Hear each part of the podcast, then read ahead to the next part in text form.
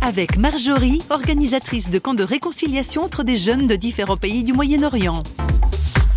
On avait 120 jeunes qui venaient de tout le Moyen-Orient. Puis dans ce camp, ben, on a mélangé les enfants, donc on a fait des petits groupes. Et ben là, il y a une, une, clé.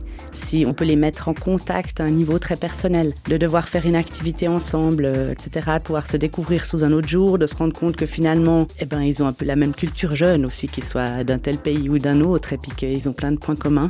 Si on arrive à le faire dépasser ce premier préjugé, qu'on peut les mettre ensemble dans une situation euh, où c'est vraiment un cœur à cœur personnel, eh ben là, il y a une clé, une amitié qui peut se faire. Et une fois qu'il y a cette amitié qui est là, on peut plus percevoir les autres de la même façon. On peut plus dire à ah, tous les gens de ce pays, ils sont comme ça. Ah non, ben, j'en connais au moins un qui est pas comme ça. Et donc c'est là que ça commence à changer. On se rend compte qu'on peut pas mettre tous les gens dans le même panier. C'est pas faux, vous a été proposé par parole.fm.